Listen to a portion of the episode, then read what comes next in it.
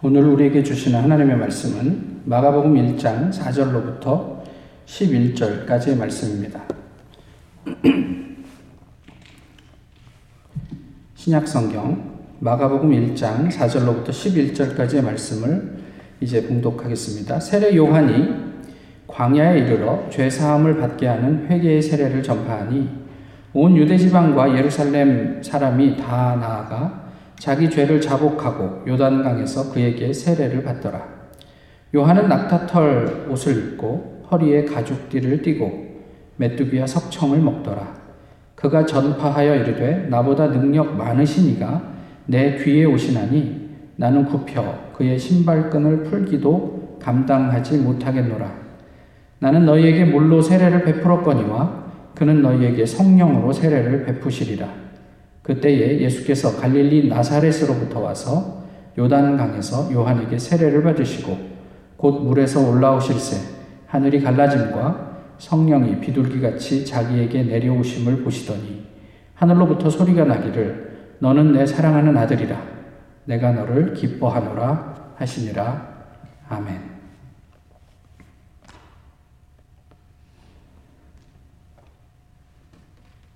오래전 교회 집사님으로부터 들은 이야기입니다. 사실 좀 들은 시간이 오래돼서 그 구체적인 그 시간이나 장소들은 제가 다 기억하지 못하지만 대략의 내용은 이렇습니다.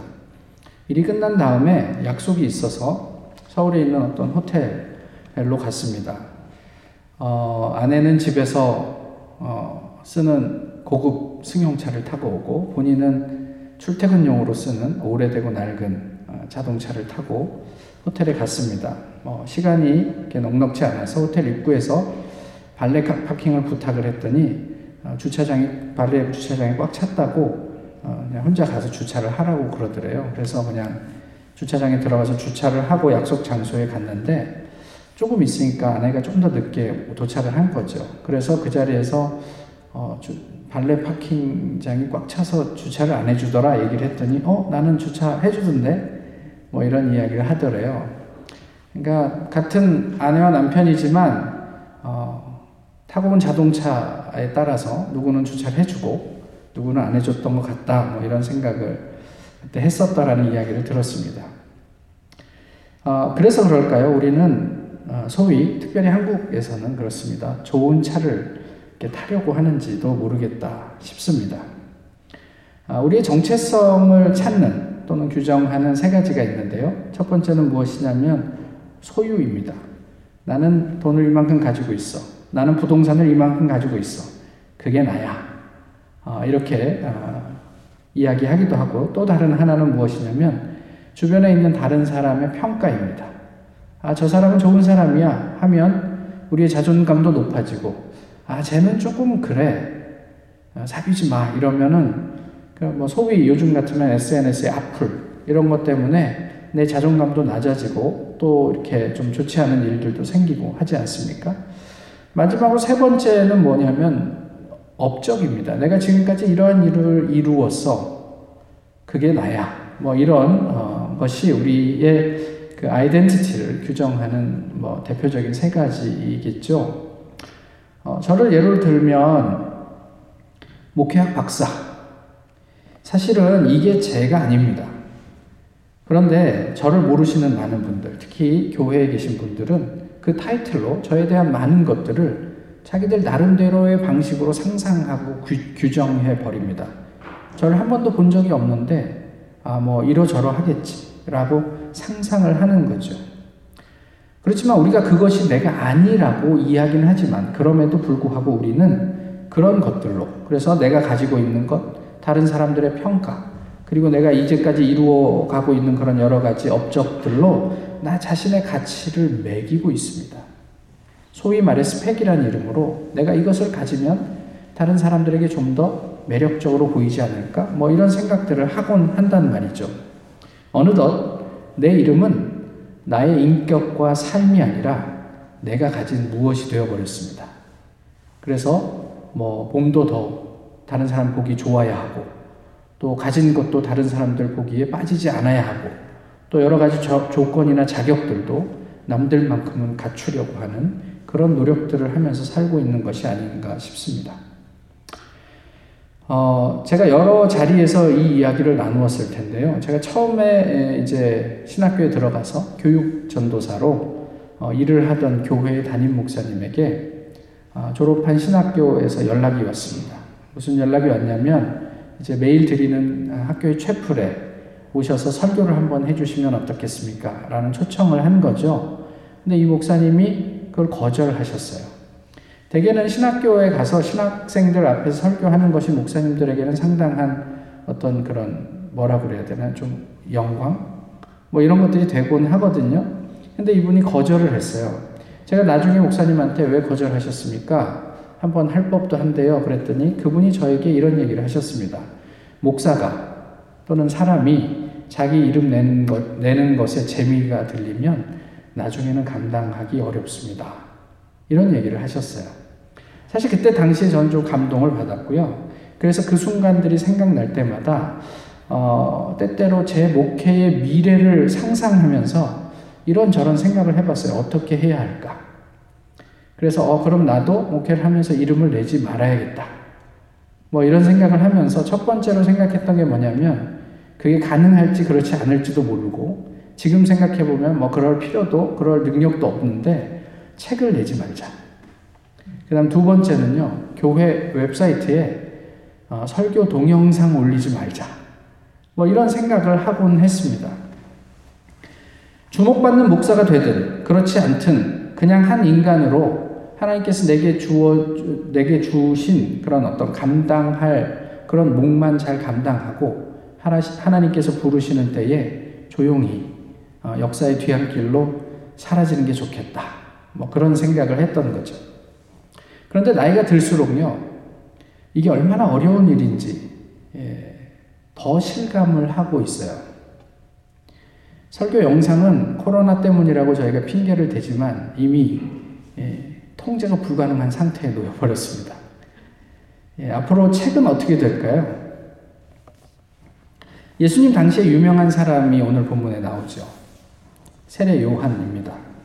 그는 왜 유명했을까 생각해 보셨습니까? 독특한 사람이라서 그랬을까요? 사실 저희가 거리를 다니다 보면 독특한 사람들은 많습니다만은 우리가 그런 사람들을 볼 때마다 아, 내가 저 사람 좀 따라다니고 싶다 이런 생각은 하지 않잖아요. 독서를 퍼붓고 회개를 외치면서 광야를 전전하는 사람이었어요. 우리가 무엇을 먹을까, 무엇을 마실까, 무엇을 입을까 염려할 때 그 세례 요한이라는 존재는 사람들의 그런 염려를 비웃는 사람이었습니다. 어, 행색이 이래도 어, 사는데 아무 지장이 없다는 듯이 언제나 그는 자신만만하게 사람들 앞에 하늘의 진리를 거침없이 내뱉었습니다. 이렇게 자신의 소임을 감당하던 어느 날 당황스러운 순간이 찾아왔죠. 요단 저쪽에 보니까 무리들 틈에 섞여서 세례를 기다리던 예수님의 모습이 보였던 거예요. 그 예수님의 모습을 인지했던 순간 세례 요한은 무슨 생각을 했을까요? 예수님께서 세례를 받기 위해서 자기에게 한 사람 한 사람 순서를 기다리며 다가올 때 요한은 무슨 생각을 했을까요? 어, 요한이 예수님을 어떻게 알아봤, 알아봤겠냐고 그렇게 이야기하실 수도 있죠.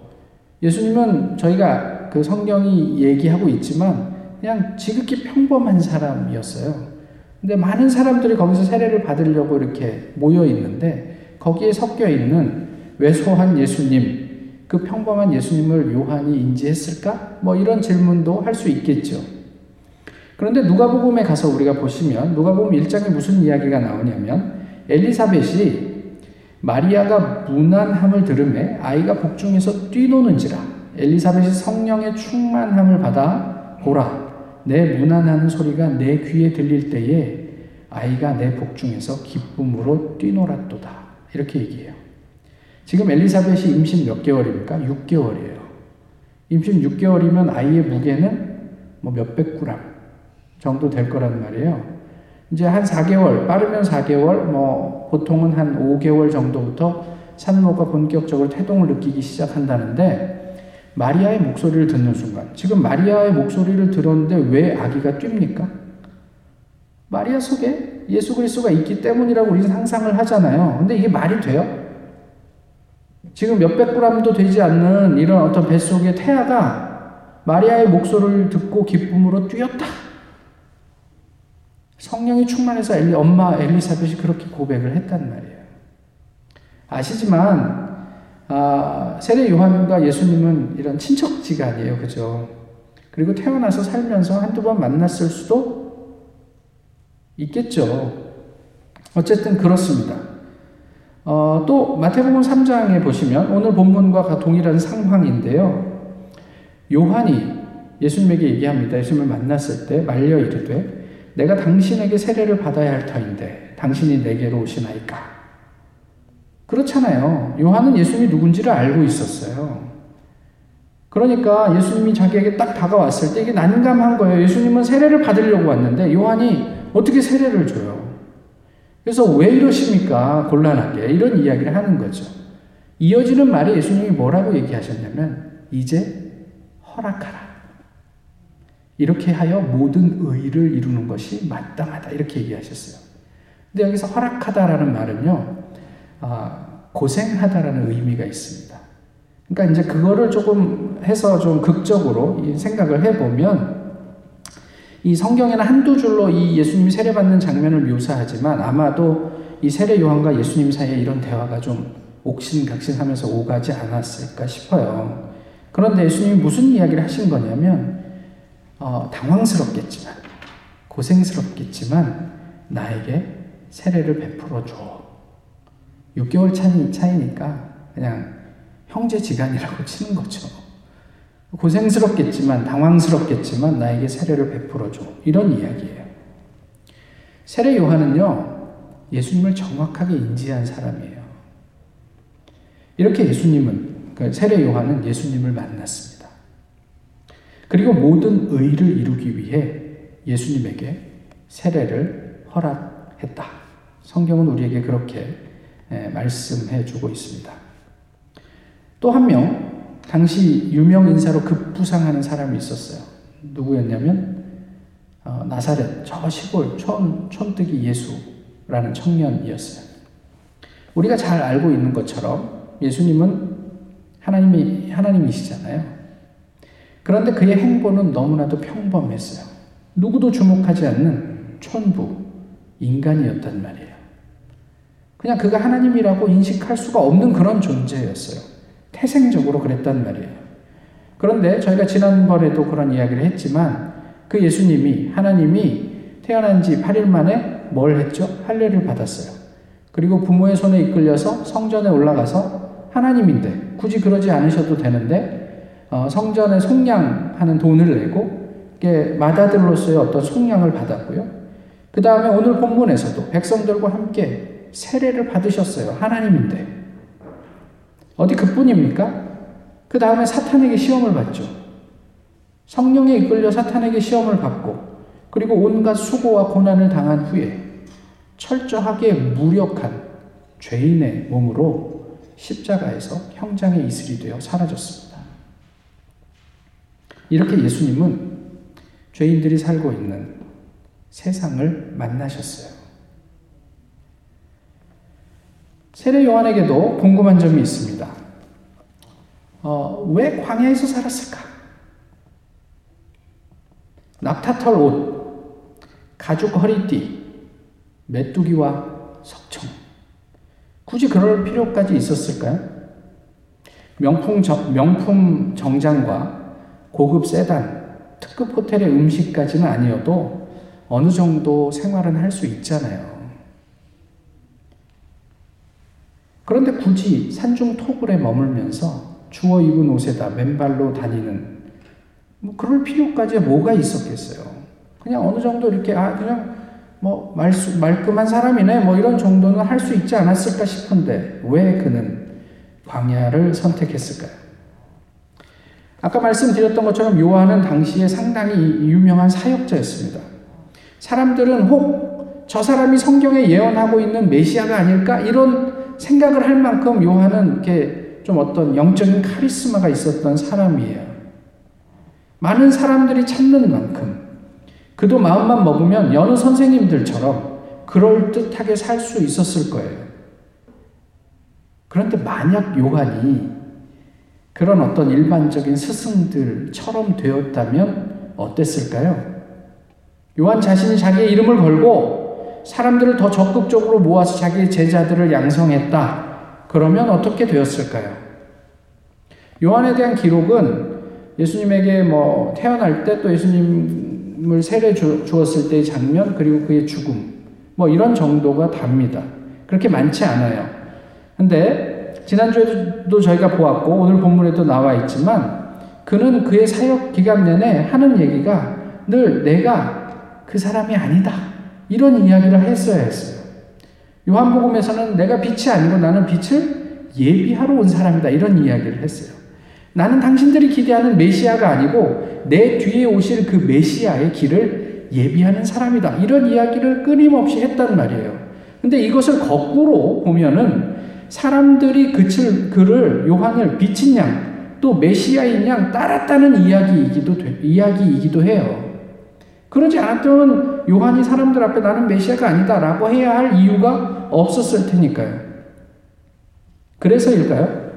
요한 주변의 사람들은 요한을 쉽게 포기하지 않았어요. 요한복음 3장에 보시면 어, 요한의 제자들 과 일단의 무리들이 이렇게 얘기합니다. 랍비여 선생님과 함께 요단강 저편에 있더니 곧 선생님이 증언하시던 이가 세례를 베풀매 사람이 다 그에게로 가더이다. 왜 이런 얘기를 했을까요? 원래 세례는 우리가 이게 그, 그 등록한 상표 아닙니까?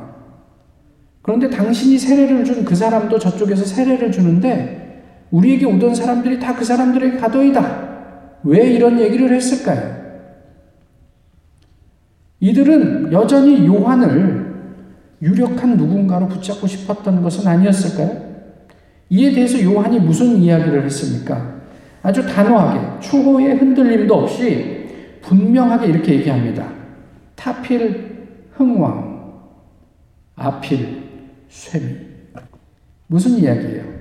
그는 흥하여야 하겠고 나는 쇠하여야 하겠다. 나는 그런 사람이다. 라고 이야기한 거예요. 다르게 얘기하면 너희들도 가라고 얘기해. 그게 맞다. 이런 이야기를 한 거예요. 예수 그리스도의 길을 예비하라는 소명에 충실하기 위해 세상의 달콤한 유혹으로부터 자신을 지키기 위해 요한은 낙타털 옷을 입고 가죽으로 띠를 매고 메뚜기와 석청을 먹는 광야의 삶을 선택했던 것은 아닐까요? 완전한 인간이 되기 위해서 구유와 나사렛을 향했던 예수 그리스도처럼 말입니다. 제가 한 목사님의 글을 좀 읽어드리겠습니다. 우리 주님의 이름으로 주님의 교회들, 지체들께 문안드립니다. 이렇게 글로 사임 인사를 하게 되어 송구한 마음입니다. 전 세계가 한 번도 경험해보지 못한 팬데믹 상황으로 말미암아 한 분 한 분 대면해서 인사하지 못하는 점 양해 바랍니다. 지난 사역을 마무리하면서 또 목사라는 옷을 벗으면서 제 생각에 가졌던 것들로 사임 인사를 대신하려고 합니다.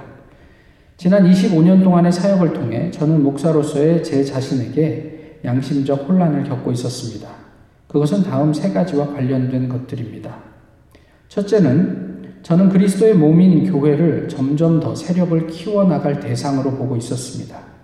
결과적으로 목사인 저 자신은 그리스도의 몸에 속해 있다는 느낌이 들지 않았습니다. 저는 다른 신자들과 저 사이에 있는 모든 장애물을 치우고 싶었습니다. 둘째는 우리가 교회라고 부르는 그것을 두고 저는 심각한 몸살을 앓고 있었습니다. 그동안의 사역과 여행이 내 안에서 이 갈등을 불러일으켰던 것 같습니다. 목사로, 선교사로 많은 사역자들과 만났고 여러 교파에 속한 교회들에서 말씀을 전했습니다. 그러는 동안 느꼈던 것은 하나님께서 이 땅에 세우신 처음, 처음 교회가 주님께 그들의 믿음을 표현했던 방식과 오늘 우리, 우리의 방식 사이에 너무 큰 간격이 존재한다는 사실에 크게 놀랐습니다. 교리나 믿음의 문제를 말하는 것이 아닙니다. 우리의 믿음을 주님께 표현하기 위해 우리가 실제로 하고 있는 일들이 1세기 처음 그리스도인들 그리고 교회와는 너무나도 다르다는 것, 에 대한 혼란이었습니다. 저는 교회가 자신의 믿음을 표현하는 또 다른 방식이 있지 않을까 두리번거리는 자신을 발견하게 되었습니다. 세 번째, 혼란의 원인은 그리스도를 더 잘 알고자 하는 제 안의 열망과 관련된 것이었습니다. 저는 제 자신의 영적인 깊이와 실력을 들여다보고 심각한 결핍이 존재한다는 사실을 알게 되었습니다. 이러한 결핍은 깊은 신음이 되었습니다. 저는 제가 태어나고 자라고 속해 있는 장로교회의 신앙 유산을 좋아합니다. 그러나 그 유산 안에서는 제 안의 영적인 목마름을 해결할 자원을 찾을 수가 없었습니다. 저는 주님의 교회가 그분께 더 고귀한 믿음의 표현으로 나아가는 것을 보고 싶었고 경험하고 싶었습니다. 또한 그리스도와의 훨씬 더 깊은 동행을 열망하고 있었습니다. 어떤 장벽도 존재하지 않는 신자들의 모임 안에서 더 깊은 그리스도와의 동행과 더 고귀한 믿음의 표현 방식을 경험할 수는 없을까 꿈꾸고 있었던 것입니다. 종파주의와 성직주의, 목사 중심주의의 영향에서 벗어난 한 사람은 말하고 나머지는 듣는, 한 사람은 지시하고 나머지는 그 지시에 따르는 방식이 아닌 그것은 내 양심에 찾아온 위기였습니다. 결국 이 위기로 인해 저와 관련된 성직주의 안에서의 목사로서의 모든 사역을 내려놓기로 결정하였습니다. 인천, 부천, 분당, 서울, 칠레, 볼리비아, 코스타리카, 지난 25년 동안의 사역의 자취가 있는 곳들입니다. 치열하게 지나온 시간들입니다. 특히 중남미 사역을 이곳 코스타리카 한인교회에서 시작했습니다. 그래서인지 지난 20년 동안 이 코스타리카 한인교회에 대해서는 제 마음 한켠에 무거운 바위가 들어차 있는 것 같았습니다. 그런 곳에서 25년의 사역을 마무리할 수 있어서 감사를 드립니다. 짧은 시간이지만 여러모로 부족한 사람을 목사라는 이유로 섬겨주셔서 감사합니다. 많은 사랑과 섬김을 받고 이곳을 떠나고 목사라는 옷을 홀가분하게 벗게 될 수 있어서 감사합니다. 부디 코스타리카 한인교회가 우리 주님 예수 그리스도만 보이는 교회가 되기를 기원합니다. 사랑하는 교우 여러분, 예수 믿으시기 바랍니다. 정말 예수 믿으시기 바랍니다. 언젠가 혹시 저희를 다시 만나게 된다면 그때는 이 제도 안에서 목사의 모습이 아니라 다른 길, 좀 더 우리 주님과 깊이 사랑하는 그 길 위에 서 있는 저희를 발견하게 될 것입니다. 그 길 위에서 만나기를 소망해 봅니다. 2020년 12월 26일 밤 아, 저희 교회를 다녀갔던 선교사님의 글입니다. 아, 그가 오랜 고민을 끝내고 이제 목사의 직을 벗고 새로운 그리스도인으로서의 삶을 선택하는 것 많이 공감합니다. 그리고 엊그제 그와 통화하면서 형 김샜다. 내가 먼저 했어야 되는데 형이 해서 이제 나는 못한다. 뭐 이런 이야기를 했습니다. 우리 안에 이런 고민들이 있느냐는 말이에요. 내가 목사로 살든 그렇지 않든, 내가 어떤 어떤 모습으로 살든 정말로 하나님을 향한 이런 고민들이 우리 안에 있느냐는 말이에요. 오늘 예수 그리스도의 제자를 자처하는 우리와 많은 교인들은 누구를 만나고 무엇을 선택하고 있습니까? 물론 우리가 다 요한처럼 광야로 나갈 필요 없죠. 우리가 뭐, 뭐 모든 일상을 때려치우고 수도원으로 들어가야 한다는 이야기가 아닙니다. 다만 하나님의 모든 의를 이루기 위하여 우리가 허락해야 할 것이 무엇인지는 잘 살피셔야죠. 예수 그리스도께서 지금 우리 앞에서 이제 허락하라. 그렇게 하여 하나님의 모든 의를 이루는 것이 마땅하다. 우리가 허락해야 할 그것이 무엇인지는 알아야 하지 않겠어요? 아까 말씀드렸던 허락하다라는 단어는요, 고생하다라는 그 의미 이전에 포기하다, 방해하지 않다라는 의미가 있습니다.